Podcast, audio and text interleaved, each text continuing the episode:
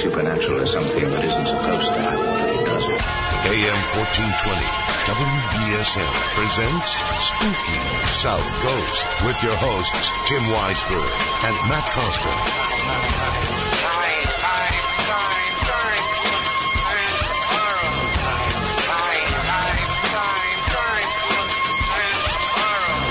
Good evening and welcome to Spooky South Coast. Tim Weisberg here, along with the silent assassin Matt Costa, science advisor Matt Moniz. You guys are sitting in the other seats tonight. Messing you up, aren't we? Yeah, trying to screw me up. up on purpose. We did. We You, did. you know how hard it is for me to do this job right without you guys messing with my head. right. So now you add this to it and makes it that much worse. But uh, we are here to talk with you about the paranormal, as we are each and every Saturday night, broadcasting live on WBSM and also on Spooky TV at SpookySouthCoast.com, and also on the Spooky South Coast page at WBSM.com as well. So there's no excuse to not be part of the program Exactly. on Saturday nights. I know a lot of people out there, you love to listen via podcast, and we appreciate that. We've got um, hundreds of thousands of downloads every week, but there's nothing like the live Spooky South Coast experience. Because, see, by the time we put out to podcast, we can fix all the mistakes. That does that mean we have a show at the end? There's there's still a little bit left. We take like a two hour show, whittle it down to about twelve minutes of mistake free talk. But no, I mean if there if there's something that goes royally wrong, we have the opportunity to edit it before we put it out to podcast. Not that we do that, but we could. But you never know what's going to happen when you're involved with a live show. You never know when oh I don't know Tina Store might drop an S bomb on the air. Right. Jackie Barrett might drop an f bomb on the. You know, we've we've had some uh, some incidents over the years, but we uh, we keep going through it. So uh, you never know what you can find uh, when you listen to the program live, and you can also join in the chat room on Spooky TV at SpookySouthCoast.com when you listen to the program live. We got a, a good group in there tonight, Matt. Uh, there's a few people in there. Yeah, well, I'm sure that will grow over the course of the evening. We're going to have a fabulous discussion coming up in just a bit with Joshua Zeman and Rachel Mills, who are the uh, director and producer of a new documentary film that will be debuting tomorrow night on Chiller TV called Killer Legends. I had the opportunity to watch the film in its entirety, and I got to tell you, what a fantastic job they did, really getting to the root of these urban legends, and we're going to talk about the Candyman, not the Candyman from the movie, although he he does show up quite a bit in the documentary uh, because it does tie into a lot of these other stories. But the original Candyman, the story of how we all had to worry about our candy being poisoned on Halloween. I'm sure we all went trick or treating, and our our parents told us, you know, not to eat the candy till I had a chance to go through it. My grandfather was the best at it because he would go through my bucket of candy and whatever ones he liked, he'd be like, "Yep, this one's poison. This one's poison." he could tell without even having to look at them. He could tell by the label that they were poisoned, and uh, he would bravely eat them to prove prove to me that uh, when you're older you can eat poison candy and it doesn't bother you. It's only kids that it affects. so uh, that's part of it. Uh, also the legend of the killer clowns. Not the ones from outer space, but the ones from Earth. So that's part of the documentary. And they get into stories such as the story of the babysitter who makes the phone call to the police uh, because she keep she keeps getting a phone call from somebody who says that he's watching her. She calls the police. The police trace the call. The killer is where? In the house. Right. So there's actually some truth behind that, uh, as well as the idea of the killer with the hook for a hand attacking couples on Lover's Lane. These stories are all based in some idea of fact, and Rachel and Joshua will join us later on to discuss the story behind the story. And I'm somebody that likes to think that I research a lot of this stuff. You know, Chris Balzano is a huge, uh, I call him an analytical folklorist, and uh, he's done a lot of work in urban legends, and he's shared with me a lot of the true stories, and I've done a lot of research, but I still found myself with my jaw dropped with a lot of the information being put together in this documentary. Uh, so we'll talk about all that coming up, and you can see it for yourself tomorrow night on Chiller TV, but the, uh, trailer for it is available by going to spookysouthcoast.com and you can click on the link there. Do we have the link up for their chiller page with the trailer? Or? Um, I'm not sure if it's up on our website, but it is uh, up on our Facebook. Okay, so you can go to our Facebook and our Twitter account, and you'll be able to get that link to the Chiller TV page for Killer Legends. And you can. I'm act- Tiffany. Hey, hey. I have some. Thanks, Tiffany. How you doing? Hi. How you doing? so uh, we'll we'll have that available for you, so you can uh, check it out and see the trailer and get really excited for what should be uh, quite the creepy film uh, if you are into this kind of stuff and. It, it combines all the best of the, the things we talk about in the paranormal, in the urban legend realm, with the true crime realm. So you're getting the, the best of both worlds in these stories, and you're getting the story behind the story, which is what I liked about it. Uh, also, we have joining us in the studio here at the beginning of the program is Steve Perry, the organizer. You know him from Rhode Island Comic Con, the South Coast Toy and Comic Show, uh, the South Coast Paranormal and Psychic Fair.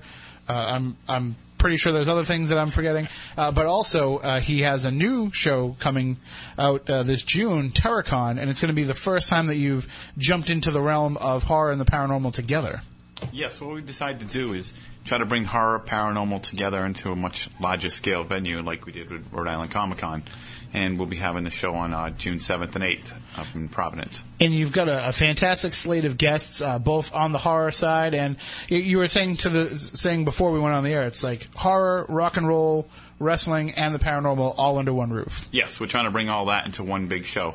Kind of do basically like Comic Con is, but change the genre pretty much. And it seems like the, there is a lot of crossover in the audience for all those things too. There is. There's quite a bit. We'll probably see most of the same fans at both shows.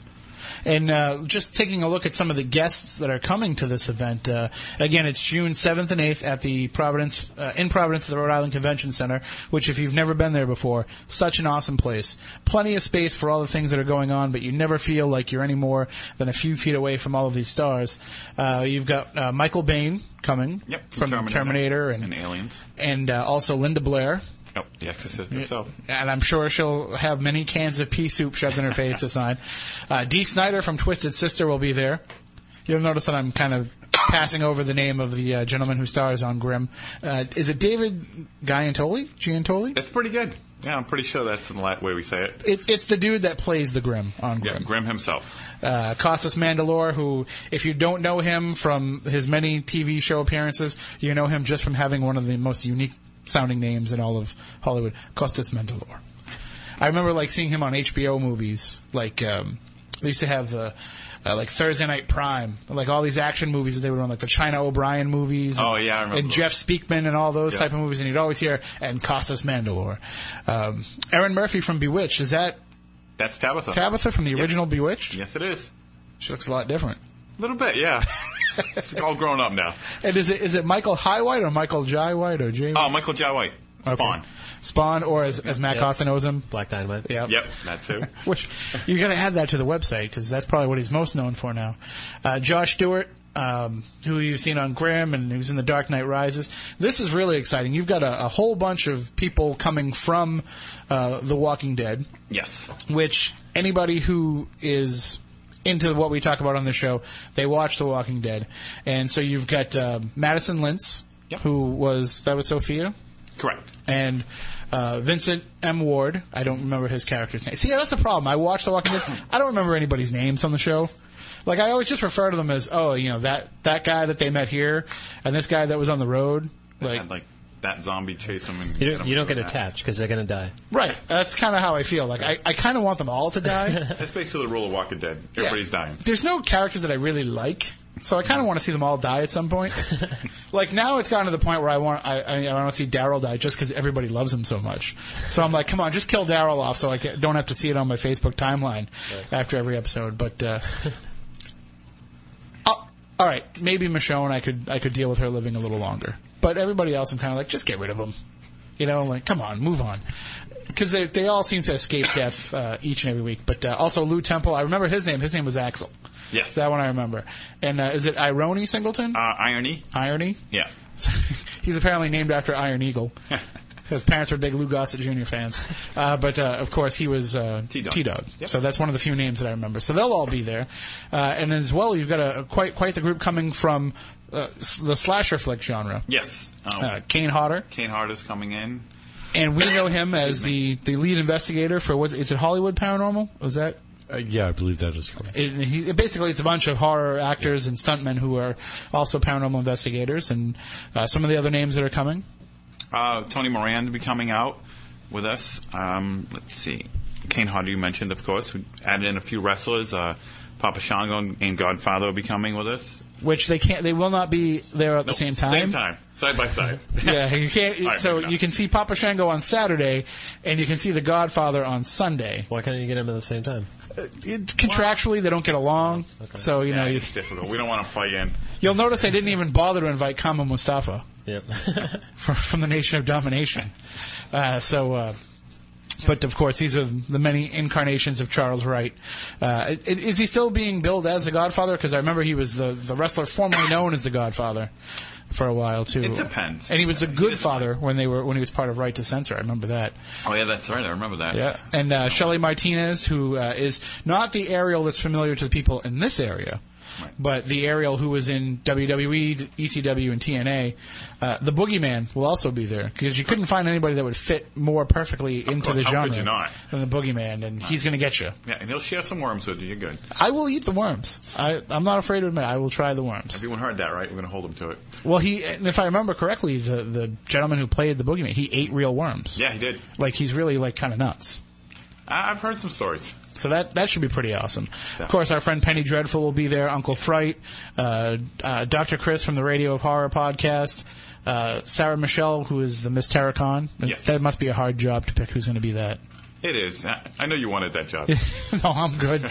Because I find that what I'm into isn't really what the horror genre would be into when it comes to a Miss TerrorCon. I'd be looking for somebody who's like, you know, fully clothed and not tattooed, and you know, I, I'm looking for the Dee Wallace character who will Oh, also be there. You know, I'm looking for somebody who is, you know, the damsel in distress, and I think other fans of this they're looking for the badass chick who's. You know, going to hold her own against some of these characters. Uh, Butch Patrick will be there. Our friend uh, Eddie Munster. Yep, as long as Pat Priest will be out as well. Nice. We got Marilyn to come along. It's 50th anniversary of the Munsters. Oh, so that's that's really huge. Yeah, but it's also 50th anniversary of Addams Family. Yeah. And you've got some some Yep, names we coming have, from Addams uh, family. Felix Silla coming out. Lisa Loring's coming. Um, excuse me. We have uh, Carel Struycken, who's from the movies. You know, we needed a lurch. So, And the original is no longer with us. unfortunately. but uh, he was my uncle's best friend. Really? actually. No, Uh, true. Ted. Um, Yeah. why am I blanking on his last name? Ah, but you know, he actually uh, he he actually had, if I remember correctly, he had a novelty song in the 19, late 1960s. Uh, they had a song called "You Rang." like it would be like the music, and it'd be like "You Rang." it was it was kind of a hit for a while. So, uh, so quite a lot of stars coming to this. Uh, so many people, and it's it's not that expensive at all. It's very affordable. Uh, the tickets are Uh, $25 per day or 35 for the entire weekend. And that's just on the horror rock and roll wrestling side. On the paranormal side, you've got a, a whole bunch of people coming as well. Uh, still some some things in the works, but definitely will be in attendance. Will be Keith and Sandra Johnson, Yes. who uh, are very familiar with fans of this show. Uh, Tom D'Agostino, John Brightman, also familiar to fans of this show. Tiffany Rice will be there. She'll be holding one of her gallery sessions, and tickets are available on the website to purchase Yes, for that are. too. Yes. And uh, also uh, from Ghost Hunters will be Adam Berry and Amy Bruni will both be there as well. Yeah, So- they'll be joining us for the show, which we're very happy to have them with us. and uh, and anybody who's ever met. I I haven't had the pleasure to meet Adam yet, but I know Amy pretty well, and everybody that's ever met them talks about just how down to earth they are, and they're willing to answer all kinds of questions about the show, about investigating. So you definitely want to come out and see them, uh, as well as the whole slate of people. Again, it's happening June seventh and eighth at the Rhode Island Convention Center in Providence, Rhode Island. It's a huge place. There's it, basically you just got the run of the place, and we get to run around and hang out with all kinds of crazy people. Because not only will it, I've seen, I saw the cosplayers at Rhode Island Comic Con, and I saw the extravagant costumes. I can only imagine what people are going to dress up as for this. Oh, most definitely, these costumes are going to definitely uh, fall on the line there. Are you doing any kind of costume contest for this one? Yes, there'll be a costume contest as well for the show. Um, a few different avenues, and of course, best costume, best horror costume, best zombie, you know, best monster, things like that. Nice. Um, we actually also have the um, Coney Island Freak Show coming in from Coney Island, New York. Ooh, They'll be coming in and that's awesome. performing, you know, doing uh, you know fire breathing, glass walking, sword swallowing, all that as well. And you've got the panel from Face Off coming, and they're going to be doing a makeup demonstration. Yep. A few guys from Face Off will be coming in doing uh, makeup demonstrations, how to make monsters, and then we have Cleve Hall from Monster Man who's going to come in as well and join them. And, and did I see the Dragula Dragula's going to be there? Yes. Nice. Yep. Dragula and the Monsters coach will both be there as well. There you go. So uh, you get your chance to get a picture taken with those, and there'll be a screening of the Bridgewater Triangle documentary with many of the cast in attendance. Yes, that's definitely going to be going on. Um, should be a great time for everybody. So if you have been waiting to see the film, this is your chance to see it in uh, quite a unique setting. Again, June 7th and 8th. Uh, it's just going to be huge. We'll, we're going to be there for the whole weekend, and we're working on trying to set something up, but uh, not not to give too much away. But we're trying to put together some investigations for the nights of the convention at some local haunted locations. So you'll be able to purchase those tickets if you purchase your ticket to the festival to the uh, convention, and you'll be able to come and investigate. Uh, we got to try and get some of these stars to come out too. I think someone will be very happy to join in some of the investigations. I mean, you know, Kane Hodder being a seasoned investigator, he can probably teach us a thing or two. Uh, but uh, some of these people, I'm sure, would love to have the opportunity to go Oh, I think so. house. As soon as I let them know we're doing that, I'm pretty sure a lot of them will be happy to join in. Although some of them might be like, oh, anything but that. Like, you're going to make me do that? I've been talking about horror and, and the paranormal and all that kind of stuff all day. Now I have to go out and party, which you know that's also Yep, that'll go on as well. You'll the have that as well. party on uh, Saturday night. So, uh, so many ways to get involved. Again, just go to terrorcon.net to find out more information. And then you can also uh, get to all the, you, know, you can go to Rhode Island Comic Con.com Yes. right now too and find out all the stuff already planned in the works for November. You've already got a ton of stuff Yeah, happening huge then. names coming to that as well. And that's, we're, you know, keeping a lot of those back until after uh, TerrorCon, then we'll be releasing the uh, full list there as well. But don't wait to get tickets to this because they are going to go fast, and uh, you want to make sure that you get your space in there for so much of the stuff that's going on. Just go to terrorcon.net and you can sign up for all of it. All right. Well, thank you for joining us, Steve. Definitely keep us up to date with everything that goes on. I will definitely thank you for having me on. All right, and uh, stay tuned to Spooky South Coast for more information about that. We'll have all the information about the uh, ghost hunts and everything else that's going on with it. We do have to take a break because the Red Sox left us a whole bunch of commercials. So we're going to take a break. When we come back on the other side, we'll get weird for a few minutes with the Weekend Weird, and then coming up in just a bit, it'll be our interview with Joshua Zeman and Rachel Mills talking about the new film Killer Legends. You're going to want to check this out, and you can go to our Facebook page. You can go to our uh, you know, our um, Twitter account. You, you like how I takes me forever to remember this stuff. But you can go to all of our social media and you can get the link to the trailer to see this Killer Legends documentary. It'll send a shiver down your spine. All right, we'll be back in just a few with more here on Spooky South Coast.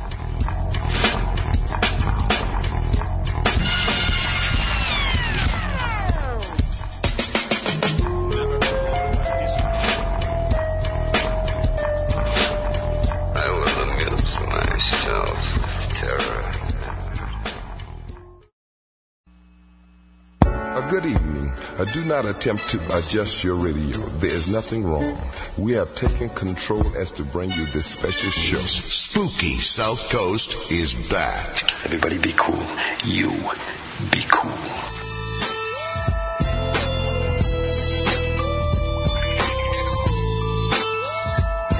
Welcome back to Spooky South Coast. Tim Weisberg here, along with the silent assassin Matt Costa and science advisor Matt Moniz. In just a few minutes, we'll get right into the discussion about killer legends. for the South But right now, we're going to take a few minutes, just a few minutes, a real quick couple of minutes. I got to make sure that I turned everything off here. We're going to get briefly weird.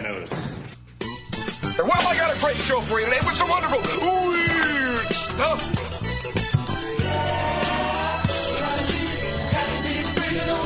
I feel, I feel so very weird.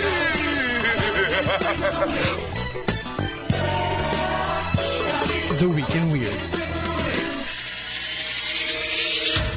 All right, so this story is a little bit old, but I thought we really needed to cover this. Nation of Islam leader Louis Farrakhan asked that President Obama open up Area 51 to scientists, and a sermon he gave back on February 15th. It was the last of a year-long sermon series titled "Time and What Must Be Done."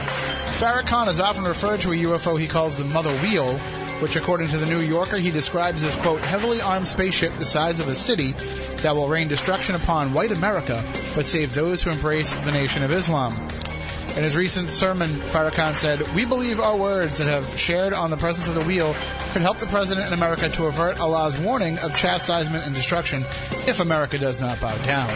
Apparently, his suggestion to open Area 51, a recently declassified secret Air Force base in the Nevada desert to scientists, would help in those efforts somehow. So That comes along. yeah. I don't know, Moniz. What do you Baked think? in what? Of all the uh, of all the champions you thought you would have for UFO disclosure, would you ever think that Louis Farrakhan would be amongst them? Not in a million years. Yeah, that's, that was kind of how I felt too. It'll be interesting though if the first uh, the first alien to come down would be like Gorlon X, you know, comes down with the bow tie. Right? All right, and now real quickly, just another story because I can't not share this story with you guys. Uh, again, this comes from Huffington Post's Weird News, which we frequently retweet out uh, on our Twitter feed at SpookySC. Wesley Warren Jr. He died Friday at a Las Vegas hospital. He was 49 years old. He gained notoriety because of his problems with a scrotum that grew to be 132 pounds. No cause of death was officially announced, but Warren's roommate, Joey Hurtado, told the Las Vegas Review Journal that Warren had suffered two heart attacks recently. He'd been in the hospital for five and a half weeks. He had infections brought on by diabetes, and then he had two heart attacks. Uh, Hurtado told the paper he did not believe that his friend's testicle removal surgery last year was a factor in his death. When he had the surgery last April, he entered the operating room weighing 552 pounds. 13 hours later, he was 200 pounds lighter. And 132 of those pounds came from his 100 came from his testicles, uh, including the right testicle, which was the size of a honeydew melon. and with each originally, and then with each passing month, it grew three pounds or more. So uh, he had no health insurance, so he couldn't really do anything about it. There is a picture of him Really? wearing pants Really? With his 132 pound scrotum. That's something. Ow. Yeah. That looks like something I saw in South Park. it's like you know, you know, maybe you ladies don't quite understand this, but for the guys out there in the audience, you know, it, it, say you're playing sports or something, and you get like a ball kicked in your scrotum, or maybe maybe you fall down and bump it or something. You know what? It hurt. Imagine if every time you sat down somewhere, No. boom, up against the side of the couch, or you know, trying to sit down on the toilet, boom. You know, it's It's terrible. also, uh, he also had the record for losing the most Rochambeaus ever. Because most people could kick him uh, without even having to lift their leg. So there you have it. That's the Week Weekend Weird for this week. If you have any stories you would like to share with us, you can tweet us at SpookySC. And if we share it, you'll get the fame and notoriety of being mentioned on our Twitter account, which isn't really that hard anyway. Like pretty much if you just tweet us at all, we'll retweet it and favorite We're, it. we're happy to get the mention. Yeah, yeah. We, we need our we need all the help we can get on the Twitter machine. So you can follow us at Spooky SC. That's the way to do it. And um, we're more than happy to uh, share all the weird stories with you that way. I notice a lot of people pick up our weird stories and they put them in their own little good. magazines put together by their tweets and everything. So yeah, we appreciate that very much. I uh, also want to let everybody know too that uh, legendtrips.com we still have some tickets available for our upcoming event at the Murdock Whitney House in Winchendon, Mass. Uh, they are going pretty quickly, but there are still some available. If you go to legendtrips.com, you can pick up your tickets for that event.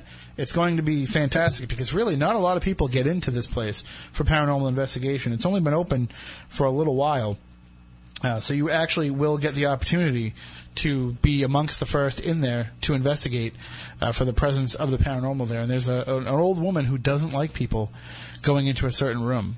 So you're not going to want to miss your chance to kind of interact with her and and see if maybe you can push her and see if she pushes you back. And the good news is I found out they will have air conditioning, central air installed because this is happening July 12th. So we'll have nice air conditioned environment that night. And for anybody that complains, oh well, AC is going to mess with our EVP. you know what mess with your EVP? Everybody complaining about how hot it is. So we learned that last year on the USS Salem. So you can get those tickets by going to legendtrips.com.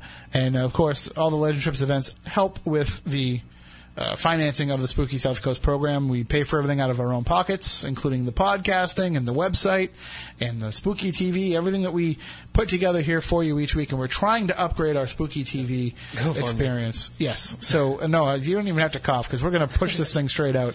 If you go to gofundme.com slash spooky south coast, you can make a donation to help us in the production of this program. There's a button on our on SpookySouthCoast.com as well. So you can do a straight donation that way. Is that to the GoFundMe or to the PayPal? GoFundMe. Okay, excellent. So there you go. Uh, we're trying to raise uh, about fifty five hundred. Yep. And we've got a long way to go. Uh, but we're trying to raise enough money to get a desktop and a laptop and a new slew of webcams so that we can put everything together in a much more polished package. Uh, right now, we're working with equipment that is uh, pretty old.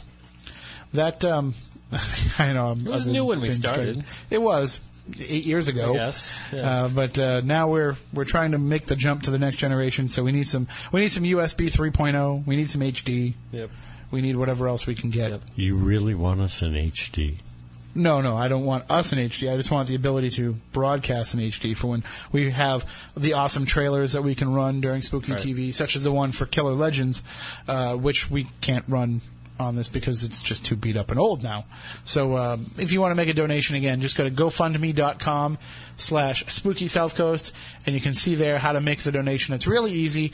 Uh, we don't have any, um, you know, we don't have any uh, perks just yet. But we did throw out that one a few weeks ago, where if you want to, and you make the highest donation, I think what, what we put for the uh, for the time frame on this? I forget. I don't know. I'll have to go back and look. But uh, if we go to a certain uh, date, we'll be able to uh, offer this up. We're going to do another backyard podcast. For anybody that's ever seen yes, the backyard yes. or listened to the original backyard podcast, Yes. it's pretty infamous among spooky South Coast lore. Yep. Uh, it was probably the single most. Uh, Oh, if if we only had video cameras back then, if they gave a Marconi Award, We did take pictures, though. did we? I don't Yeah. remember. if if they gave a Marconi Award for our podcast, this one would have already won one, and we would have it proudly displayed on our mantle. This this was entertainment at its finest. Uh, and for those unfamiliar, basically what it was was I think it was the first time that we ever missed a Saturday night. So we decided because there was a, sp- uh, Yeah, a. Red Sox Yeah, game or something on that bumped us off. So we decided, well, we still want to be able to put up a podcast. So let's meet at my house. We'll sit around the back porch. Uh, we'll enjoy some adult beverages. We'll grill some burgers. We'll smoke some cigars, and we'll have an uncensored show. and it started off with the best of intentions. I think right around the time that uh, we were on like our third or fourth beer, and the grill caught, on Caught on fire. fire, yeah. That's when everything kind of started to go downhill.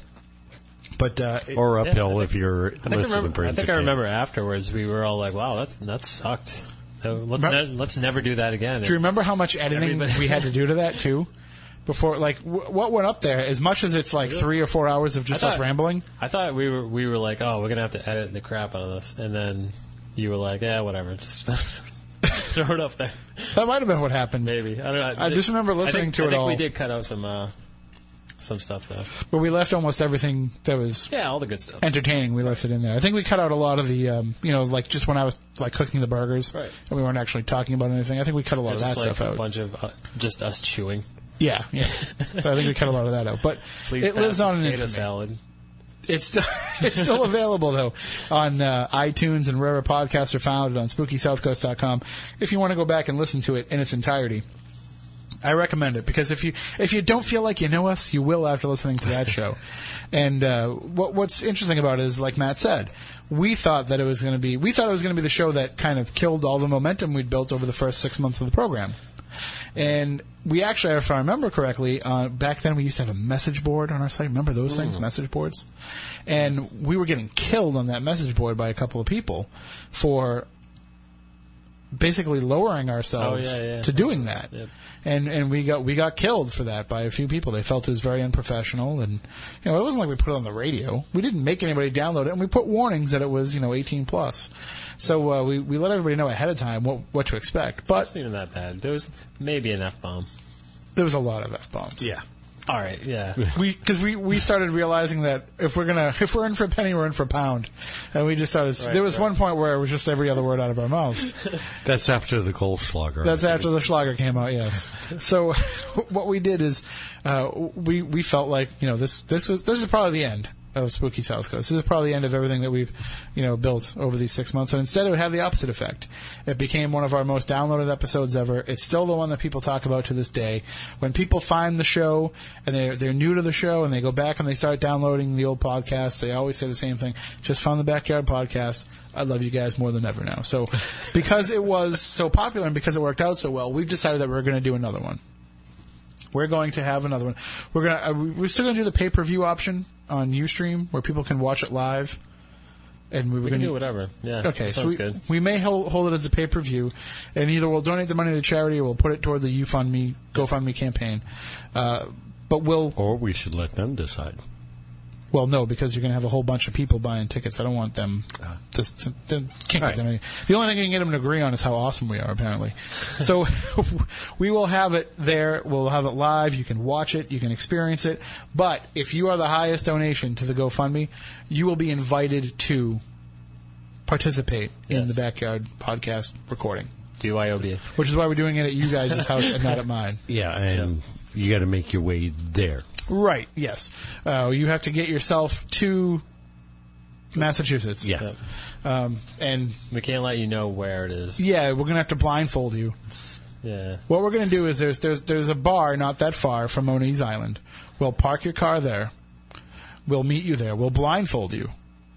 We may tie your hands, but that's just because we're kinky. We'll put you in the back of the car. We will drive you to this secluded location uh, where Moniz Island is. It sounds like a great time already. Like I'm already, I'm already I can already see the donation totals. I'm is- excited about this. So uh, we will we will bring you to Moniz Island. Uh, when we get there, we will then untie the blindfold. We may keep your hands tied just for our own personal safety. We don't know you, and then we will cook for you. Moniz is a fantastic grill chef. He's a um, he's a master of meat. okay, thank you. He is uh, he he can grill meat like you wouldn't believe. They smoke their own meat there. Yep. Uh, they just put out a feast. I mean, Jason and Grant have been there for your meat. Shannon, Sylvia, everybody's been down to your house to come Yeah. and experience uh, the Moniz uh, Charred Mammal Flesh Festival. so we will cook for you. We will provide you with alcoholic beverages if you're 21 plus, and we will entertain you in person as we have the live. So maybe I mean maybe somebody that has something I could also make a few phone calls, see if I can get a few other friends to show up. And by friends, he means uh, his M16. His- No, no.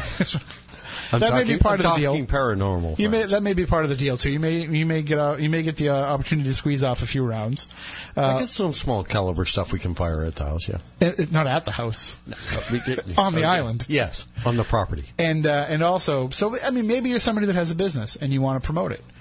Then make a donation because you can come on and you can promote your business throughout the entire podcast. You know, maybe you're somebody who's pushing your paranormal group. Make the highest donation. You can come on and talk about your paranormal group the entire night. Whatever you want to discuss, whatever you want to promote. Maybe you just want to hang out, whatever. You can be part of it just by making the highest donation. And you know, I'd, I'd even go as say, I'm picking this all up off the cuff as we go along.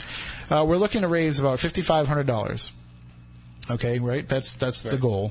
That's what we figure we need because GoFundMe takes some of the money, but we figure that's what we need to put together uh, the systems that we want to build.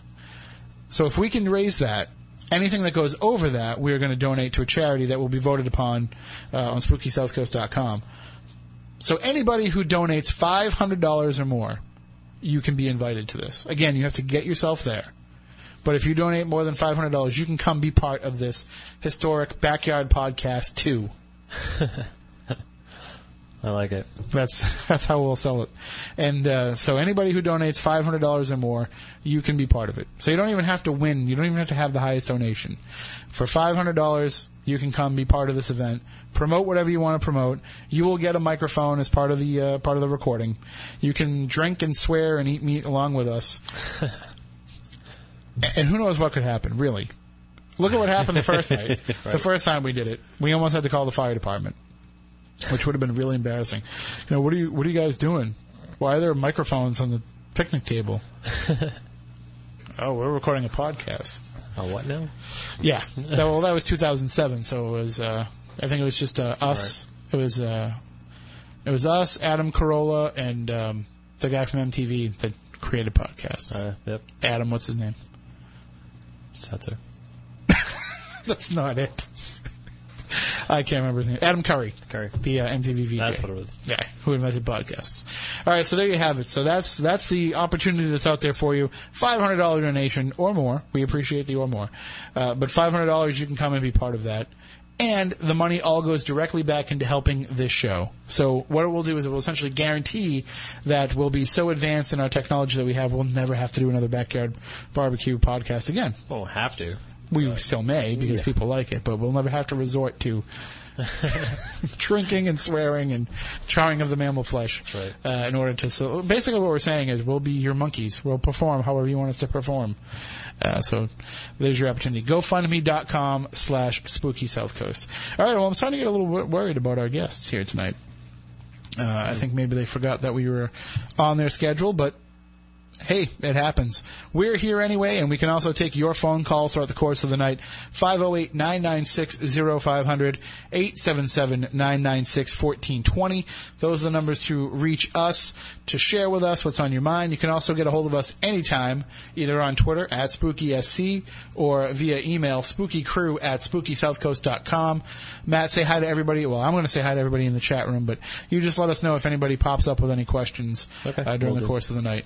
I know that usually they're talking about everything, but what we're discussing on the show. Anybody claiming that they're going to make a $500 donation yet? Uh, no, not yet. Okay, and that, and, you know, and that could be. they said we should do we should do a do it annually anyway. Somebody wants us to lose our broadcast license. Not that we have one. For podcasts. All right, we'll take a break.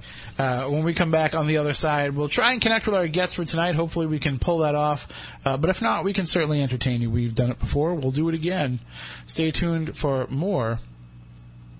Wait a minute. No, okay, I'm hitting the wrong thing. There we go. Stay tuned for more here on Spooky South Coast. Don't look down. But spooky South Coast is creeping up behind you right after this.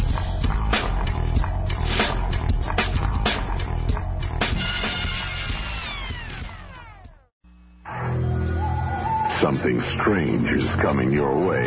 You wait, you listen. Good evening, ladies and gentlemen. Here's more of spooky South Coast. We are tonight's entertainment.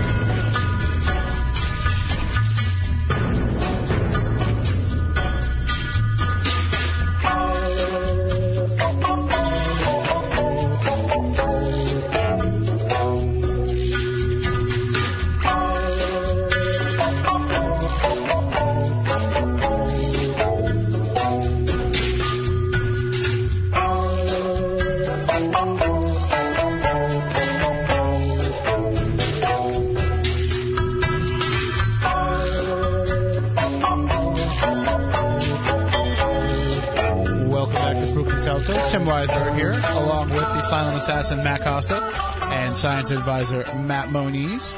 And uh, I noticed that the VIP line is ringing, so I believe that that is our guests for tonight. Uh, we do have uh, about seven minutes left in this hour, but we can certainly start the discussion.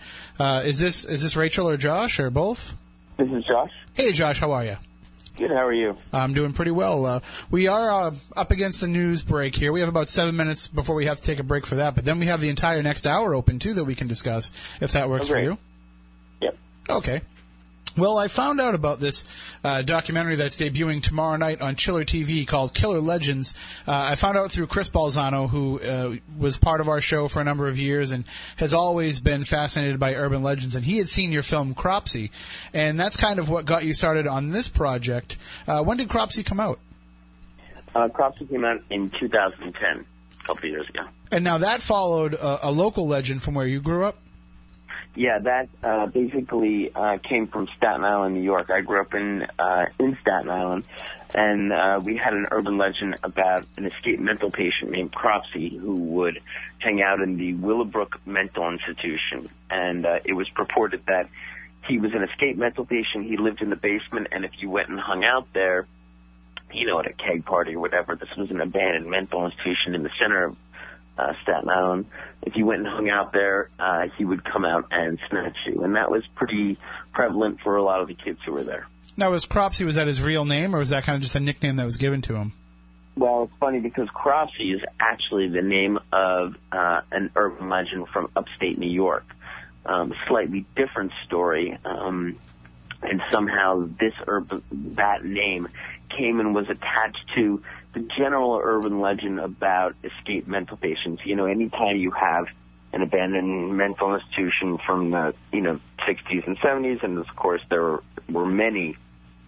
Um, there are uh, anytime you had this type of urban legend or this type of situation in your uh, community, you typically had, you know, urban legends, and this one just was named Cropsey. We took it from a different, um, a different scenario, a different, you know, just a different urban legend. It, it seems like every area has its own legends, and they have their own. There's a lot of. Um, you know, a lot of archetypes that exist in, in a lot of these urban legends too, as I'm sure you realize as you explored a lot of these and as you address in the film. Uh, but it seems like when you have one that is specific to your area, when it became, when it can become something that you own, it makes it that much more terrifying growing up around it. To, to hear these stories and to know that this, this isn't just something somebody saw, this isn't just something that somebody told another person about, this is something that people actually experienced. Well, that's the whole thing. That's it, that's kind of the the situation with urban legends is, you know, again as I was saying, for example, the uh, escaped mental patient. You know, every community has their story, and typically what they do is they make it specific to that community. For example, one of the things we cover in the film. Your is, station uh, for the. Sorry about that. Go ahead. No, I, I just our computer fired off. I had to just turn it off. Okay, no problem. Um, so, you know, one of the things that makes urban legends uh, kind of scary is their specificity. So, one of the things we just talk about in the film is, for example, um, for a Hand. Now, ev- there were a ton of communities around. Every community, many communities have their local lover's lane story. And to make that story um, have more weight, to make it more sticky, as they say, and to make it more scary. Typically, the Lover's Lane was um, tailored to every community. So, for example, in New York, it became about um, you know Shore Road in Brooklyn. Uh, for Long Island, it became a, it, you know the road became a different road. For Boston, it became a different Lover's Lane. So that's the one thing about urban legends; they become specific to a place.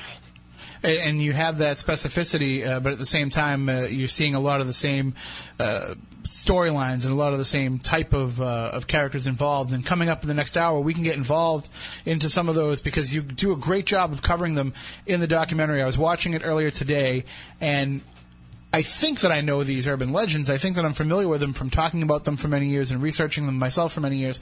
And then to see some of the twists that some of these take.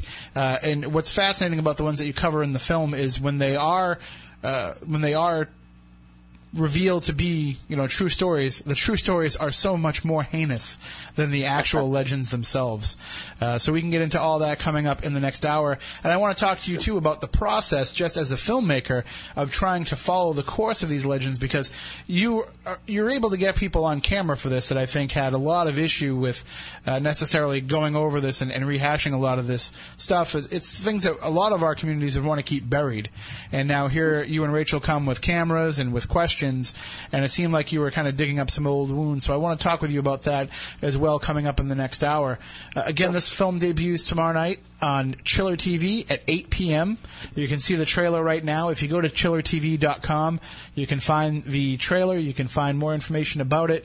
Uh, you can find some uh, information about the cast, and you can find some information out about Josh and Rachel.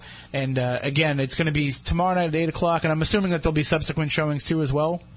Yeah, I think they're showing it every two hours up until midnight or something like that. So you, you, they'll- they'll have a lot of showings of it. Nice. So uh, if you if you don't have the ch- and of course uh, it's available on so many cable systems around here. I know that locally, I guess Comcast doesn't carry it, but DirecTV has it and Verizon has it. So you'll be able to set your DVRs. Uh, and if not, you know, Chiller TV is uh, great about putting stuff up online as well. So you'll probably have the chance to catch it. So we'll talk about all that coming up. We do have to take a break for the news. Uh, so, Josh, it'll be about a seven minute news break, and then we'll jump right back into things with you. Great. All right. Stay tuned for more coming up here on Spooky South Coast.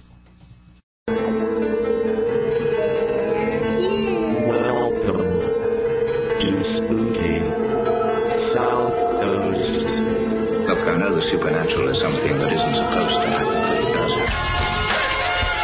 AM 1420, WBSM presents Spooky. South Coast with your hosts Tim Weisberg and Matt Huntsman.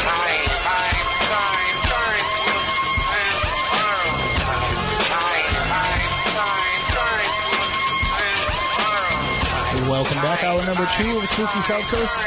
Tim Weisberg here, along with the silent assassin Matt Costa and science advisor Matt Moniz. And uh, we touched a little bit upon it toward the end of the first hour, but uh, tonight we are joined by Joshua Zeman. Am I saying your name right, Josh? Is it Zeman? Yep. And uh, he is the director and, and the documentarian behind this new film, Killer Legends, which debuts tomorrow night on Chiller TV at 8 o'clock. Uh, along with producer Rachel Mills, the two of them explore some of these urban legends that we have all heard. Uh, not only us who work in the paranormal field, but just anybody who was ever a teenager has heard some of these stories. And, uh, and Josh and Rachel, they basically break them all down. They get to the root of the story, and it's, it's scarier to me than some of the legends that uh, have developed.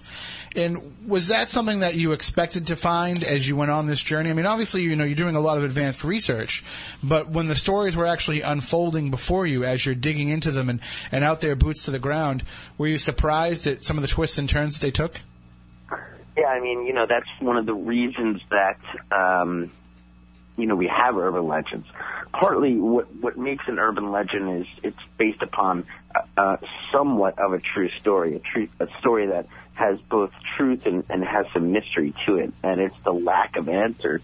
It's the continued mystery that allows um, people to kind of take that story and then morph it into an urban legend. So, you know, if you had a crime and, and you know, you knew who, who done it, then it doesn't it doesn't work for an urban legend. It doesn't become a story that people then talk about for years to come. It doesn't say like, well, I wonder who really did it, or I wonder what the situation was. So, you know, I think, you know, a couple things have to happen. It has to be, you know, kind of freaky and, and, and scary, number one, and, and number two, it, it kind of has to be unsolved. So, and, and that creates, you know, our, our urban legends. And then, you know, I think, in so many ways, truth is always stranger than fiction.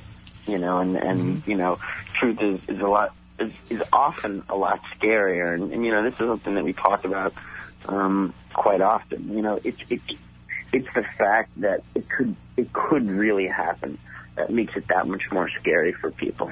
And, and the film leads off. The first story that it really gets into in depth is the Candyman, and this was the one that kind of threw me for a loop a little bit because you know, we, we've all heard the stories growing up, and I, I told the story at the beginning of the, the show about how, you know, my grandfather used to always warn us about poison candy, and he had this incredible, amazing ability to know which candy was poison and which one wasn't just based on the wrapper. So if he, there was one that you know was a particular favorite of him, he'd say, "Oh no, that that's poison," and he'd take it, and he would eat it to show me, you know, that it was, and then he'd put on a big show pretending to cough and choke and all that. But you know, it's kind of just a way to get the good candy out of me. But this is something that we all heard stories about growing up, and I never really believed it as a kid. I never, I was like, who's going to ever poison candy or, or put a needle in candy? It can't be true. But it turns out it was true. Well, the whole thing is is that technically it's not true. There really is no person out there tainting candy except for this one case, and the only reason this guy did it uh, was because he thought the urban legend was true. He thought it could help him get away with the crime. And so that's called ostension, which a lot of folklorists talk about. It's kind of when you enact a crime, think it's when you enact the urban legend thinking it's real. And surprisingly, uh, he almost did get away with it uh, until finally they realized things weren't quite adding up. Exactly, and so basically, he thought, you know, the he, he thought it was a, he thought the urban legend was in fact real. He thought uh, people were really poisoning candy, and so he he did it, thinking he was going to get away with it. And uh, so now the interesting thing is, um, when he did this, when he committed this crime, when he poisoned this candy, suddenly everybody finally had proof. Look, it really is real. So, you know, from then on, 1974, you know, pre-1974, people talked about it. They were like, oh yeah, people are tainted candy. It's, the guy's called a Halloween sadist. It, it's somebody who likes to hurt children. you know, there really was nobody who liked to do that. And then because this guy committed this crime, thinking the urban legend was real, post 1974, finally we had a cite, you know, a case to cite. You know, finally, yeah, look, really, there is really proof of somebody doing it. So that's the other way in which legends, strangely enough, become real. People kind of enacting the legend themselves. Well, I, I mean, I don't know how old you are, Josh, but I'm I'm 36, and I know that Mhm. Matt Matt Costa, my co-host here, is a little bit younger than I am, and Matt Moniz, you might be of the age that remembers uh, at a time when this was. Oh, I I fully remember when this happened. I at that particular time I was seven, eight years old. And w- you, you discuss in the film about how you know the actions of this one uh, this one man who became known as the Candyman, how his actions kind of tainted Halloween for a lot of people for a long time. And I remember. You know, hearing the stories, but never really believing it. But this was a fear that was very real uh, for quite a long time. Once there finally was a case where it had happened. Yeah, you know, this happens quite a bit. You know, it, you know, it's it's like tainted candy and devil worshipping.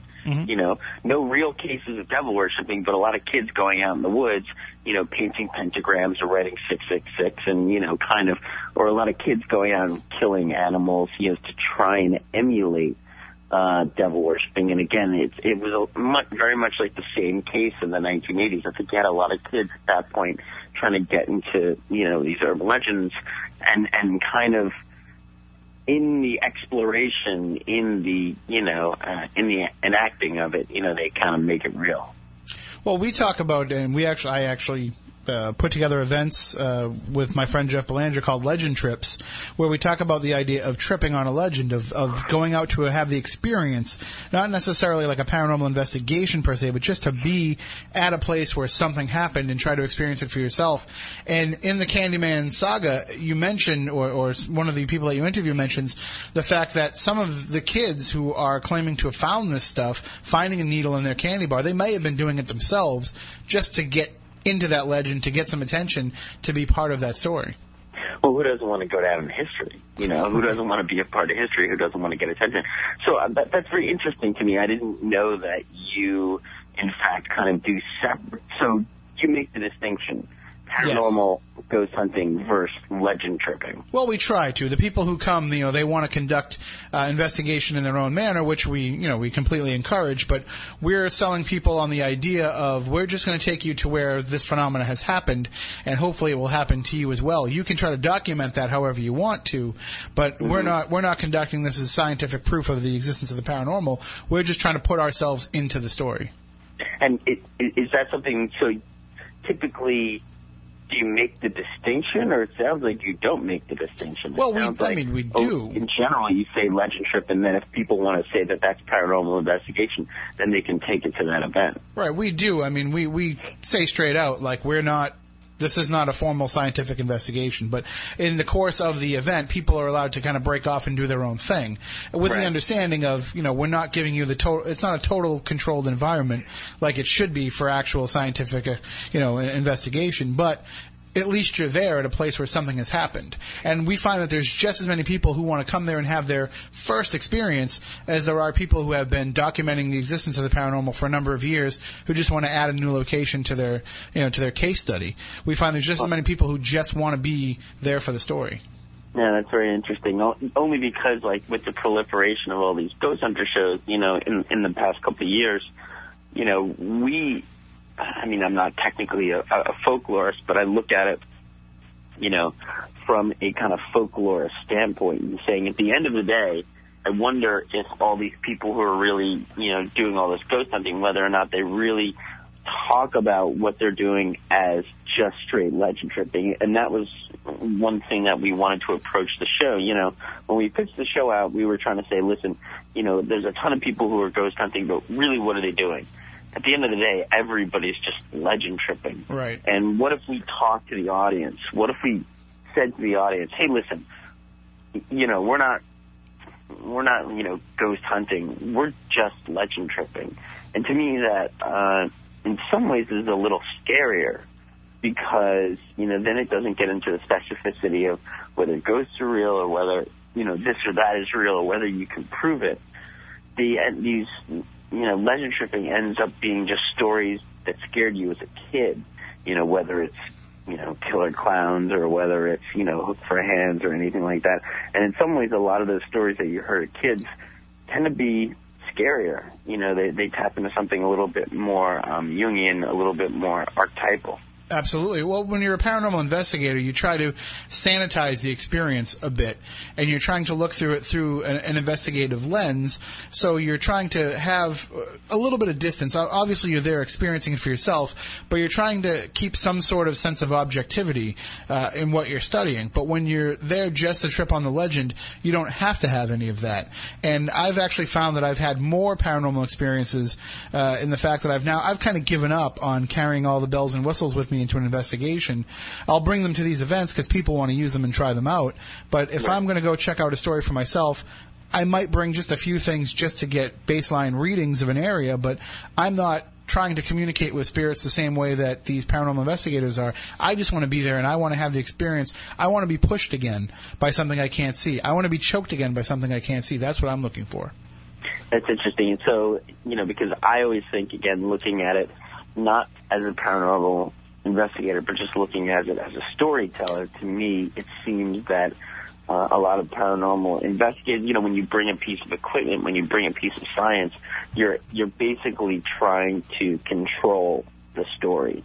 You're basically trying to say, you know, at the end of the day, it's just science, and I understand science, and therefore I'm not scared by it.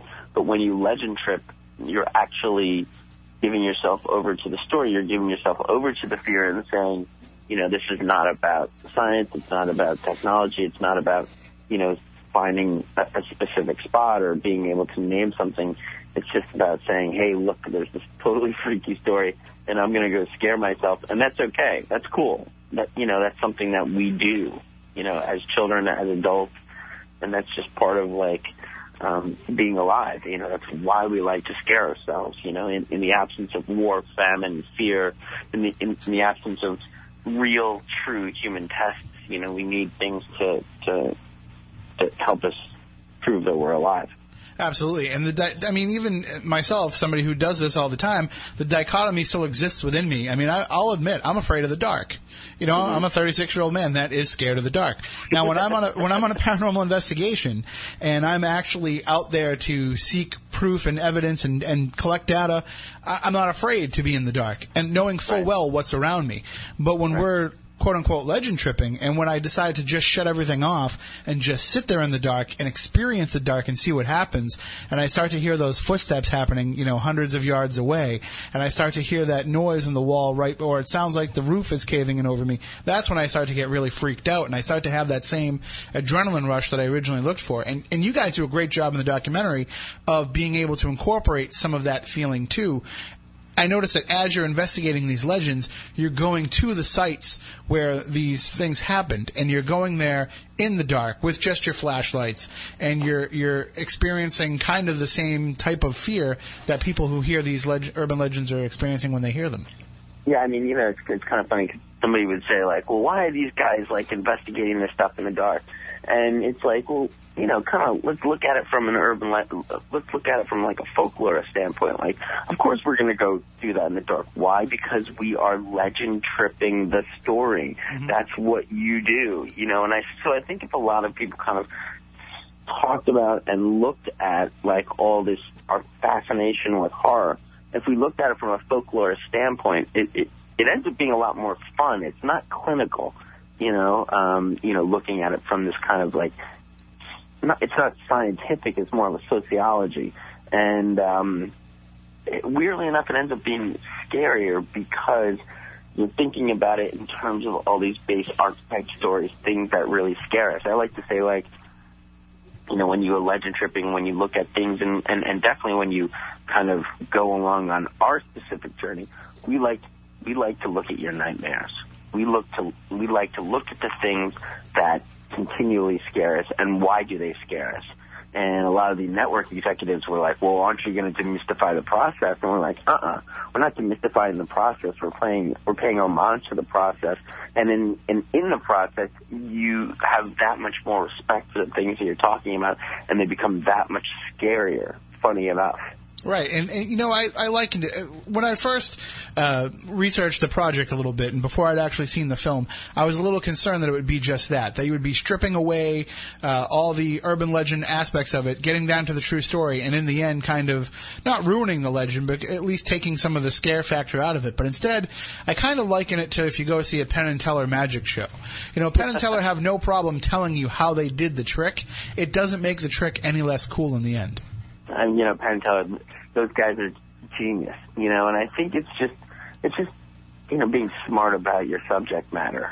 You know, uh, you know, Ricky Jay as well. You know, the guy doesn't take away from magic; he only adds to the mystique of it. And um, you know, we like to do the same thing. And and you know, I think, a l listen, the, the funny thing is, is there's a lot of people who have become experts on horror in the past couple of years and you know everybody has their different thing and and this is just the base this is just the way that we do it. I like to think that the truth is much more horrific. I i like to think that the details end up being much more horrific and i like to think that the truth is scarier than any fiction that we can create. And um you know we did it with Cropsey and now um you know we did it here. And the funny thing is is i did like um all these q and a's with Cropsey and everybody wanted to talk about the urban legend in their town. And so I like to think that this is a little bit of what we do. You know, we know that that urban legends always have some form of truth behind them, and so that's what we go in and investigate. And it seems like uh, when you're digging away the layers, and, I, and I'm sure it was hard. I mean, I'm sure uh, with yourself and Rachel, uh, trying to get to the root of some of these was very difficult. Uh, the, the second act of the of the film uh, analyzes the babysitter legend and the idea that there's somebody upstairs and and uh, I had mentioned to Matt Moniz, my co-host at the beginning of the program, I said you have the legend of the babysitter who gets the phone call and uh, somebody who is saying that they can watch every move that you're making and they call the police and he knew exactly how it ended and I'm sure anybody that's familiar with that le- uh, legend knows exactly how it ends. The man is upstairs. He's in the call is coming from in the house. and you do a great job and, and kudos to you guys for getting all the, the clearances to show all these clips. But you've got multiple films that are using that motif and you come at it with the same approach that a lot of us feel. There really is no basis to this story. That it really is just something that seemed like a scary situation. Uh, but in the end, Rachel was able to uncover the actual truth behind it. Yeah, I mean, you know, the babysitter becomes a, is a very interesting story. You know, again, you know, a lot of it is not just the stories themselves; it's how popular culture has taken these stories and, and and run with it, and that's what I was interested in. I'm like, okay, well, look, you know, in the 1970s and 80s, the babysitter was the victim du jour. You know, everywhere you turned, you know, it was always the babysitter was getting it. So was there any truth behind it? And and looking in it, it was very difficult to find stories in which the babysitter was, you know, the victim. Strangely enough, you would think, you know, that that all these people hearing these stories of dead babysitters, they would take they would take them and, and kind of make them into fiction films, and but there really weren't that many stories. Interestingly enough, what there were were a lot of cases of babysitters actually killing kids. Oh, and that was so unnerving when you showed that in the film. I could not believe uh, that, that just sent a chill down my spine as a parent. Yeah, and you know, so and and funny enough, that is the common truth. Um, you know, it's it's always when you when you look at it, it's always the stories of the babysitter has accidentally killed the kid, or babysitter, you know, mentally disturbed has, has killed the child. You know, and that leads to, in fact, another legend. Unfortunately, if we had more time, we would have talked about it. But it's the turkey in the oven uh, urban legend, and that is that's like a famous um, kind of hip, you know, anti-hippie urban legend of the 1960s, in which you know the first time uh, parents go away, their first time, they're very nervous about the child. They leave the child with the babysitter, and the mother calls and asks how the child is, and the babysitter says, uh, "Child's great, and the turkey's in the oven." and parents are like, "What turkey?" And they Oh. rush home and they find it's the baby who's been, you know, you know, put in the oven. That's and that's a common uh, acid uh, urban legend from from that time. It was always the babysitter taking acid and freaked out and actually cooked the kid. Wow. I I don't think I've heard that one. So that's. Oh, really? Yeah, Well, very, very famous. Very famous. Well, Moniz, you're the you're the babysitter in that story, so yeah, I'm sure you're not- familiar with. I'm, I'm going to leave that one alone. But talking about the babysitter being, you know, the crazy one, so that makes Alicia Silverstone and Crush actually legitimate. No, you should have seen her in the babysitter. Even creepier. She was she actually played the babysitter who was stalked in a movie. No, well, in the Crush, she was a babysitter that went a little nuts, but Right, but she was uh, she was on the other side of the coin in another film too. So she's run the gamut of the babysitter legend. Uh, one thing that you did explore was the idea too of uh, the fact that women who were babysitters, and, and I don't mean to to categorize, but you know, it's a lot of young girls who are babysitters, and the feeling that they have of the responsibility helps create some of their fear. I also think maybe the babysitter motif has to do with the fact that creepy old dads would have these strange fantasies about the babysitter too, which you didn't really get into in the film, but I, I thought maybe you were going to go there for a bit. well, you know, I don't know if that's a, you know, there's a totally other urban legend, but uh, yeah, I mean, no, that's not an urban legend. That's one of the Kennedys here. I just gave her a ride home. That's all I did. Exactly. You know, but uh, it's just very interesting. And and what I really found interesting is like then you have films like uh, House of the Devil by Ti West, in which in which case he's you know doing an an homage to the babysitter stories. So basically, he's doing an, an homage to an urban legend. You know, you know, and and it the point or the conceit of his film is nothing more than to say, hey, look at how great these stories were from the 1970s and 80s. And in similar vein to the Candyman legend, uh, it, I guess with that, you know, it was the, the murder was actually trying to use the urban legend as the cover story, but with the babysitter case, it turns out that the, the urban legend might have been the cover for the actual heinousness that was going on behind the scenes. You cover the fact that a, a couple of African American men may have been singled out for crimes unjustly, not because that they were the ones who committed the crimes, but because of the prevailing racial attitude of the time. And Yeah. that that to me is just as bad as as the other case, you know, of of being able to point a finger at somebody and say it was them that did it, and you know, we- we're basically using an urban legend to help fuel our own racism. Yeah, I mean, in, in that case, I mean, it was ridiculous, and and you know, obviously hindsight is twenty twenty, um, but geez, what were people thinking in, in Columbia, Missouri, in nineteen fifties, where this happened? You know, first, you, you know, it was just so easy to point the finger and say, "Oh, this guy did it," you know, and and that's a total. It, you're, you're right. You know, it is another fear. You know, you have this town and uh, you know a whole bunch of uh, extremely young white girls living in fear. And what's the easiest thing to do? Well, just you know, point to the African American guy and say he did it. You know, lock him up. And uh, that's what they did. They executed him, and then it happened four years later. And then you know, they didn't go back and say, "Oh my God, I think we made a mistake. Something's amiss here." They just pointed to another black guy and said, "Well, then he must have did it." Right. and then you know put him in jail. So you know a, a lot of these kind of urban legends, what they do is they expo. It's funny, but urban legends very specifically end up exposing societal fears, and and and the, you make the great point. You're absolutely correct. If you look at the Candyman, you know who could possibly poison a young child? It's the other. Uh, we called it the Halloween sadist at the time, and it was always this kind of this person who wasn't part of society, this person who wanted to unravel uh, the familiar or the societal bonds bonds that that make us a you know uh, you know a productive society. Right. That's that's the person who could possibly want to hurt our children. The same person, obviously, who would want to um, rape and kill a babysitter and kill those children.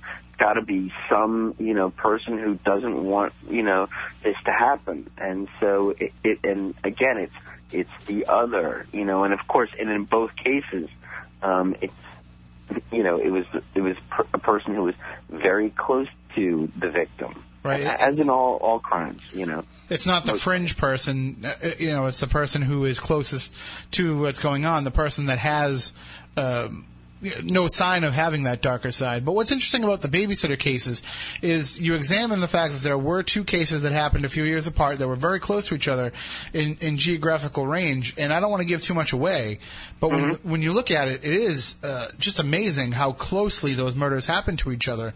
That how did and the gentleman in the film says, you know, the the the word serial killer wasn't in vogue at the time, but how could people not just realize it's it's either the same thing or at least a copycat?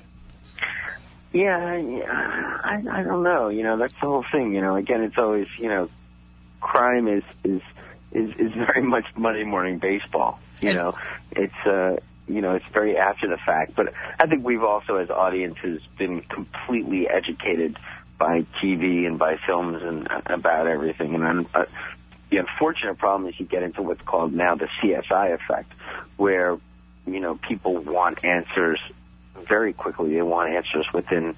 Uh, you know that's something that prosecutors have to deal with all the time when dealing with cases. Is you know the, the general public and or the the, uh, the jury they think that there's immediate answers to the crimes. I think there's always DNA evidence or some kind of scientific evidence, and in fact, it's not. That's not always the case.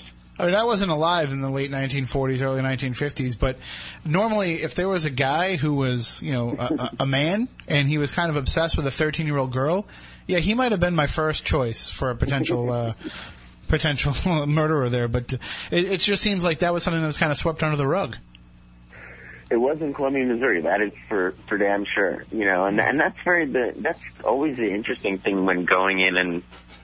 I think that's one of the cool things about investigating these crimes is you go back and you, you, you literally you can go back and and talk to these people and say like, oh my god, a, a, a tragedy happened in this town 60 years ago, a, a very specific and, and, and big tragedy, and here we are as two kids, literally, you know, Scooby Doo, whatever, you know, here we are uncovering this tragedy, what happened in this town, and trying to like kind of right the wrongs. And I think we were very surprised at both the severity of the tragedy and how we were just able to uncover it with with the limited resources that we had and how deep it went. You know, this is not this is not a story that like the whole town really knows. This is something that's been that was swept under the rug because it had to do with babysitters. We examined it and then uh, all of a sudden we broke it open. We broke open this case and, and everybody's like, "Oh my God, look what happened here." We, the, uh, the wrong guy was obviously executed. And the at least the the person who your research points to, uh, I, w- is that person no longer with us? I would assume. That's correct. Okay, because I noticed that there wasn't any any family to kind of uh, dispel that notion. Did you try to reach out to anybody that might have known him or been related to him? We did, you know, very, you know, obviously, um, for those who don't know, you know, yes, this African American guy, you know, they, they thought it was him, they executed him, and then, you know, another girl got killed, uh, another girl died, and, you know, they pointed to another African American, but then, thankfully, there were those community leaders who felt it was this other guy in town, this kind of, um, you know, young, young upstanding citizen, and, uh, he, uh, you know, they tried the grand the grand jury tried to um, indict him. He was not indicted, and of course, what happens after that? He leaves the town. You know, he goes and goes and moves to California, and then we tried to go and investigate. Uh, you know, his his relatives, but they, you know, Yeah, I can imagine they didn't. didn't have many relatives. You know. And, and even if they were, they probably weren't in the mood to comment uh, on something like that. When Oh, you know, hey, by the way, your grandfather, we think your grandfather killed them, all these babysitters in this small town. Right, but you you were able to reach out to someone who was able to help you uh, try and connect some of those dots. But again, a lot of the questions still remained.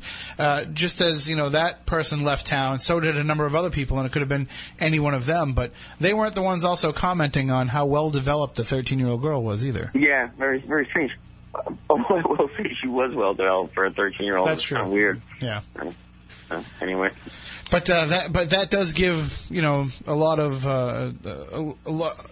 It, it gives more of a background to a lot of these legends, which may or may not have been aware of those facts when when this uh, babysitter motif developed. But certainly, uh, it makes it extra creepy. Why don't we take a break? Uh, we'll just take a few minutes here, play a couple commercials. We come back, we can get into a few of the other uh, legends that you dissect for the film. And again, we're just touching on the surface of what's discussed in the movie. So if you want to watch the documentary yourself, 8 p.m. tomorrow night on Chiller TV. Are there any plans? Is it going to be released to Netflix or anything like that following its airing? Oh yeah, for sure. You know, that's something that you know we do with Cropsey. You know, Cropsey was shown on Discovery ID after having a theatrical. But uh, I think a lot of people didn't really um, come to you know investigate or understand Cropsey until it was on Netflix, and it's uh, become one of Netflix's most popular documentaries. And it seems like you know Netflix is the place to go and find a lot of this stuff these days. Uh, it, it is a lot of these. I mean, Chiller does a great job. FearNet they do a great job. They put a lot of this stuff up there. But if you want to really get into the meat and potatoes of some of these legends and some of these stories, Netflix has tons of stuff. So definitely go there and check out Cropsey and. and uh, certainly, absolutely watch Killer Legends tomorrow night. We'll take a real quick break. When we come back on the other side, we'll talk about the Hookman, which I think every town has had that story in some way or another, and the Killer Clown, which we've discussed quite a bit here on Spooky South Coast in the past, and uh, we'll tie all that into what you found out in the film as well. So stay tuned, everybody. We will be taking a real quick break, and then we'll come back with more Spooky South Coast coming up in just a few minutes here on WBSM.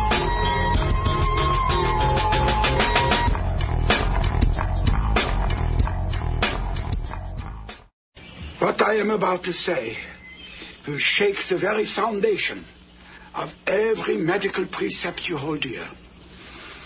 We have entered the realm of the supernatural. Turn on all your lights, lock the doors, and pull down the shades. Spooky South Coast is back.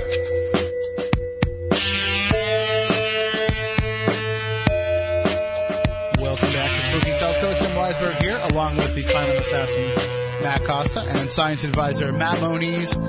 We are discussing the film Killer Legends, which debuts tomorrow night on Chiller TV. It's available locally on DirecTV here in the uh, Fairhaven, New Bedford area. I'm not sure about uh, Comcast or I have Verizon in Wareham, and I know that I have Chiller TV. And uh, that's how I was able to watch the American Scream documentary, which featured some local folks. It's kind of funny that they couldn't get it in Fairhaven when it's about haunted houses in Fairhaven, home haunts in Fairhaven. But you know, I, I guess they were able to see it on Netflix, uh, which is the way that I saw it. Uh, but this will debut, Killer Legends will debut tomorrow night at 8 o'clock with multiple showings planned, and then it will be on Netflix. We have joining us the director and the man behind the project, Joshua Zeman, and, and we were talking about some of these legends that are covered in the film, including the Candyman, uh, the, the babysitter and the man upstairs probably one story that every town has some sort of aspect of is the idea of the hookman, the the the guy, the usually an escaped convict with a hook for a hand who terrorizes the teenagers parked on Lover Lane, Lover's Lane. And I love the fact that even before you get into the true story of it, you get into the fact why this legend needed to exist. Uh, in, back in the 50s and 60s, uh, and you have no shame in saying exactly why parents would want to perpetrate such a story. No, of course. You know, it's about sex. Right. That's it. I think a lot. Funny enough, a lot of these urban legends, you know, a lot. The only thing more powerful than desire to have sex is, you know, the fear, fears and scares and things like that. So, you know, if if you're a parent and you didn't want your kid to have sex, the only thing you could do was scare the hell out of them. And I, I guess for some teenagers it may have worked, uh, but it didn't. It didn't seem like it really did uh, for the teenagers in Texarkana who uh, went through this. You know, they they had no problem going out parking because uh, they actually are the ones where the legend is kind of based. The idea that uh, Yeah, yeah. I mean, you know, the funny thing is, is you know, again, we don't purport to know the absolute truth, and there's no way to actually tell whether or not, um, you know, the kids at Texarkana and, and the murders that happened there were the basis for the hook for hand. You know, um, there's some um, uh, folk historians and folklorists who say that it came from the Caryl Chessman case. Because he was known as the Red Light Bandit in uh, California in the 1960s. We unfortunately, you know, didn't have enough time to get into that one, but that specific real true crime. But you know, again, there's so many different stories, and and and nobody quite knows the truth. I think that's the other fun thing about it. You know, we don't really 100% know did these urban legends come from here or did they not. in, in at least in the case of Texarkana, what they called the Moonlight Murders, uh, there's the discussion of the killer known as the Phantom, who is described as wearing a white mask with holes cut out for the eyes, right? Yeah. What I found was interesting, and, and I, it just caught my eye when you were showing some of the newspaper clippings on the screen as you were going back and looking at some of the microfiche uh, from the time. They mentioned this as being the appearance. There was also a story on the front page of one of the papers, right under one of the stories about the murders, about uh, about the Ku Klux Klan burning crosses in the area. And I was wondering if you'd picked up on any kind of correlation between the appearance of the Phantom and the presence of the Klan. Well, it's funny that that didn't get that didn't get um, put into that one, but the Klan, uh, you know, that is one of the basis for the uh, for the clown story. Really, the Klan was. Yeah, uh, it, they called them the Night Riders, uh, guys who would who would drive around, you know, or ride on horses, you know, wearing white masks, snatching uh, little African American kids, and that was one of the urban legends of the very early uh, black communities uh, about this, you know, mythical character who would ride around snatching little black kids, and he was part of the Klan, and that kind of very some communities kind of morphed into uh, the clown who would do the same thing for these African American communities. Hmm. Well, at least in in terms of of the Phantom, uh, you know, they thought that they had captured the person who was responsible for this, and uh, and you guys have a, a great video clip there from somebody who was a, a longtime researcher of the case. Uh, but it, again, even though it seemed like it was solved, it definitely has become something where it looks like there is no final answer, uh, and, and including the fact this is we we talk about this all the time here on the show about the need for people to embrace even the twisted side of their history if it means paying attention to history. You know, we have no problem going to historic haunted locations for our Legend Trips events and talking about the ghosts and the reason for the ghosts if it means that we're getting people to experience the history of something they wouldn't otherwise. Texarkana has actually embraced, or at least a portion of the, of the community has embraced this part of their history. Well, They have to. I mean, the whole thing is, is what you know. It's like you need to embrace. Yeah, and that's something that like we kind of deal with in the culture, right? It's a, the, the ghost stories that that prevail uh, are the are typically, and you know, there's always that like, you know, why do you have ghosts? It's because some wrong has not been righted or some truth has not been known. And so the only way to excise the ghost is to finally get the real story. So I think that, that, that works very much for urban legends. You know, isn't it weird though that it's always some tor- some sort of like, you know, once you know the real story, once you know the perverted truth of what really happened back then, finally the ghost is free to go to the other side. Right. I mean, I, I guess we live in the area where, you know, the Lizzie Borden crimes happened about 20 miles from where we are. So, I mean, how can we, uh, I can't really look at Texarkana with a weird eye because, you know, we have the Lizzie Borden Lifetime movie that debuted and every place in Fall River was having a party to view that movie for the first time. Uh, so I, I mean, I guess we're just as twisted as Texarkana is. Matt, you had a question? Yeah, well, no, it had more of a statement where you're talking about, you know, Lover's Lane killers. We have, I will give you three great examples of modern history where this was a preying ground. Uh, number one, Zodiac Killer. Number two, Richard Ramirez, the Night Stalker. Number three, David Berkowitz. Yep. You know, son of Sam. So you are, I mean, in addition to having the original case or what could be one of the original cases Well, that's what with the Phantom, cred- it's credibility to them because Right. we have modern uh, examples of this. So why would these other stories not be true? It, well, exactly. But on the other side, it's also a logic thing. You know, if if you have a crazed person who wants to attack kids, where are you going to go? Where are you going to go to find kids who are together uh, but alone in a vulnerable place? Right, and they're trying to get as far away from the adults as they can for, for that reason. Exactly, and and and they're going to be in the most vulnerable position. And and the other thing is, is there's typically some psychosexual part to uh, to the stalking and to the crime. So you know you're going to want to you know see the kids in the act of having sex. You're going to want to be able to kind of incapacitate the boy with a gun and then rape the girl. So it makes sense logically that this is going to happen as well. So, you know, yes, yes, uh, this urban legend was created to force kids not to have sex, but there was obviously some logic to it. You know, in fact, and and yes, those are three very famous uh, examples of you know kind of stalkers of lovers' lanes. But there have been tons, tons, so many stories when you go back in. That's where you go to kind of you know do this crime. You go to lovers' lane to do it.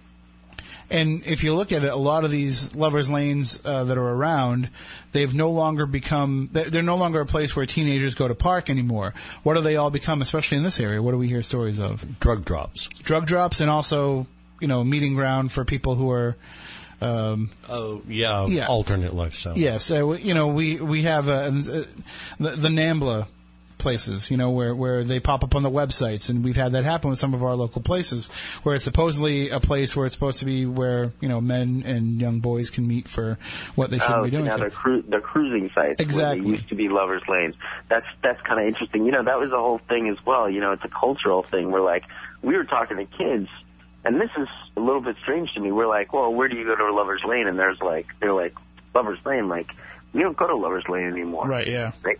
So I guess kids don't really, you know, need to leave the house anymore to kind of go have sex. I I was gonna say part of that was is the, the brashness of today's kids. They're just upstairs in their bedroom doing it with their parents downstairs at the dining room table. Yes, exactly. and so that's another. Or the other way around, yeah. Yeah, yeah. Well, they could be on the table. Yeah. Well, the parents are upstairs. Either way, we don't judge. Uh, but yeah, it, it definitely is the, the difference of our society um, and and the way that we have changed as a culture. But uh, still, I mean, the the fact that uh, there are places where. Uh, Kids can be easily preyed upon. You know that hasn't changed. And one place that you would always expect your kids would be safe would be at least in front of their own home or in their own neighborhood. And the final story that you cover uh, makes that scary to the nth degree. I mean, we're all afraid of clowns. Uh, it's it, for some reason or another, it seems, and and you do a great job of exploring the idea of. Uh, I don't want to try to pronounce the actual name, so I'll let you do it, Josh. Uh, Cor- Coulrophobia. Oh, coulrophobia. Yeah, I mean, it's a weird, a weird, a weird name, but yeah, coulrophobia, the fear of clowns. and uh, you actually have somebody in the film. Um, uh, uh, his name's escaping. Joe. Um, Joe Durwin. Joe Durwin, who is actually a well, le- relatively local guy to us. He's from the Berkshires, and uh, he's done a lot of research in this uh, avenue. And as has Chris Balzano, who was a frequent contributor to our program. And I was as I'm watching the story unfold in the film, where you're talking about the Chicago clowns, I just kept saying, "Gee, I, ho- I hope they mention Boston. I hope they mention Boston," because we did have such a historic rash of clown sightings. And uh, you know, there were, two, there, there were two. It was Chicago and Boston. Mhm. Those those were the two places. Uh, and um, you know, and I think that's kind of what drew Joe Durwin into it. You know, I, I lo- to me, I'll be honest with you, like these urban legends or something. Phantom clown scares goes beyond urban legend. But doesn't goes it ti- beyond hysteria. There is something additional in it, and you know we can kind of get into it, but it goes beyond. Well, doesn't it tie to John Wayne Gacy? The his his exploits. Sure, uh, John Wayne Gacy was a physical manifestation, typically of a guy who killed, uh, and and who's a horrific killer who also dressed like a clown. But you know, as, as you'll see on some of the TV shows, you know, they they have him killing as a clown. Technically, he never killed as a clown. You know, so yes, he was, uh, you know, a clown. You know, he was that, but you have to kind of make the distinction a little bit. Phantom clown scares are are something a little bit different. And yes, um, the villain is somewhat of the same. You know, in Phantom clown scares, you you have um, you know guys driving around, and typically these are all pedophile fears. You know, that that's a lot of what we're what we're talking about. Um, but what make what I find so interesting about Phantom Clown scares is that you had in places like Boston and Chicago, um, Scotland, uh, all these different places, you had somewhat pre um, Poltergeist and pre Stephen King's It. You had communities of kids who, without the benefit of the internet, from from very different backgrounds, this thing was jumping from town to town to town. This fear, and without the internet, how did this thing spread so much? And it was again, it was more than just hysteria. Um, when it would be in Texas, and when it would be not Texarkana, Texas, but it would be in like Austin, Texas, and then jump to Scotland, and then jump to Gal, oh, it's Galveston, you know, and then jump to Scotland, and then jump to Santa Barbara. Like, how did this happen that it was so random and so weird? Right, and the Chicago cases that you, that you followed uh, in the film kind of combined a couple of the incidents that we had here. But in addition to having the Boston clown sightings, uh, the uh, the white van sightings have popped up a number of times over the years too, where we're told to watch out for these white vans that are driving around, these unmarked vans that are pulling over and trying to lure kids in. I remember being a teenager or a, you know a 12, 13 year old uh, on the Cape, Cape Cod, and we had a, a very real uh, scare going on with this happening in our town to the point where you know anybody that drove a white van was considered suspect, uh, and, and it seems like the, they do pop up, and it it has no rational no rationale behind it. It just it, it's a hysteria that sweeps everybody. And it just takes that idea being planted uh, for it to really spread like wildfire. and and and also kids. You know, it's one thing like to have parents hysteria. but It's another thing to have kid hysteria. I find it so interesting. And just so so, not only did you have this pedophile hysteria, but you, You know, were stationed for that. Sorry. and but you had this clown, you know, the, this clown thing that was happening at the same time. I mean, look at it now. Look where clowns have come. They they, they went to Stephen King. It uh, they it was Poltergeist, but now, you know, as we say in the show, you've got the Joker, and there's there's nobody scarier. There's no more of a modern day villain in our world right now than the Joker. I think.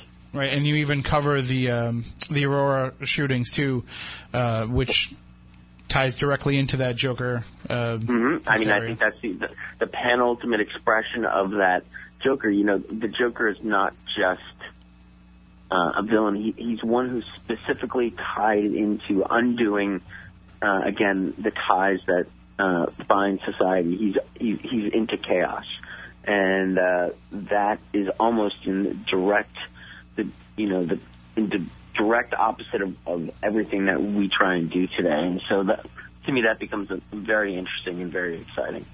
Well, Josh, we only have about a minute left here, uh, but again, the, the film debuts tomorrow night uh, at 8 p.m. on Chiller. There'll be a, a couple repeated showings of it, and then it'll make its way to Netflix.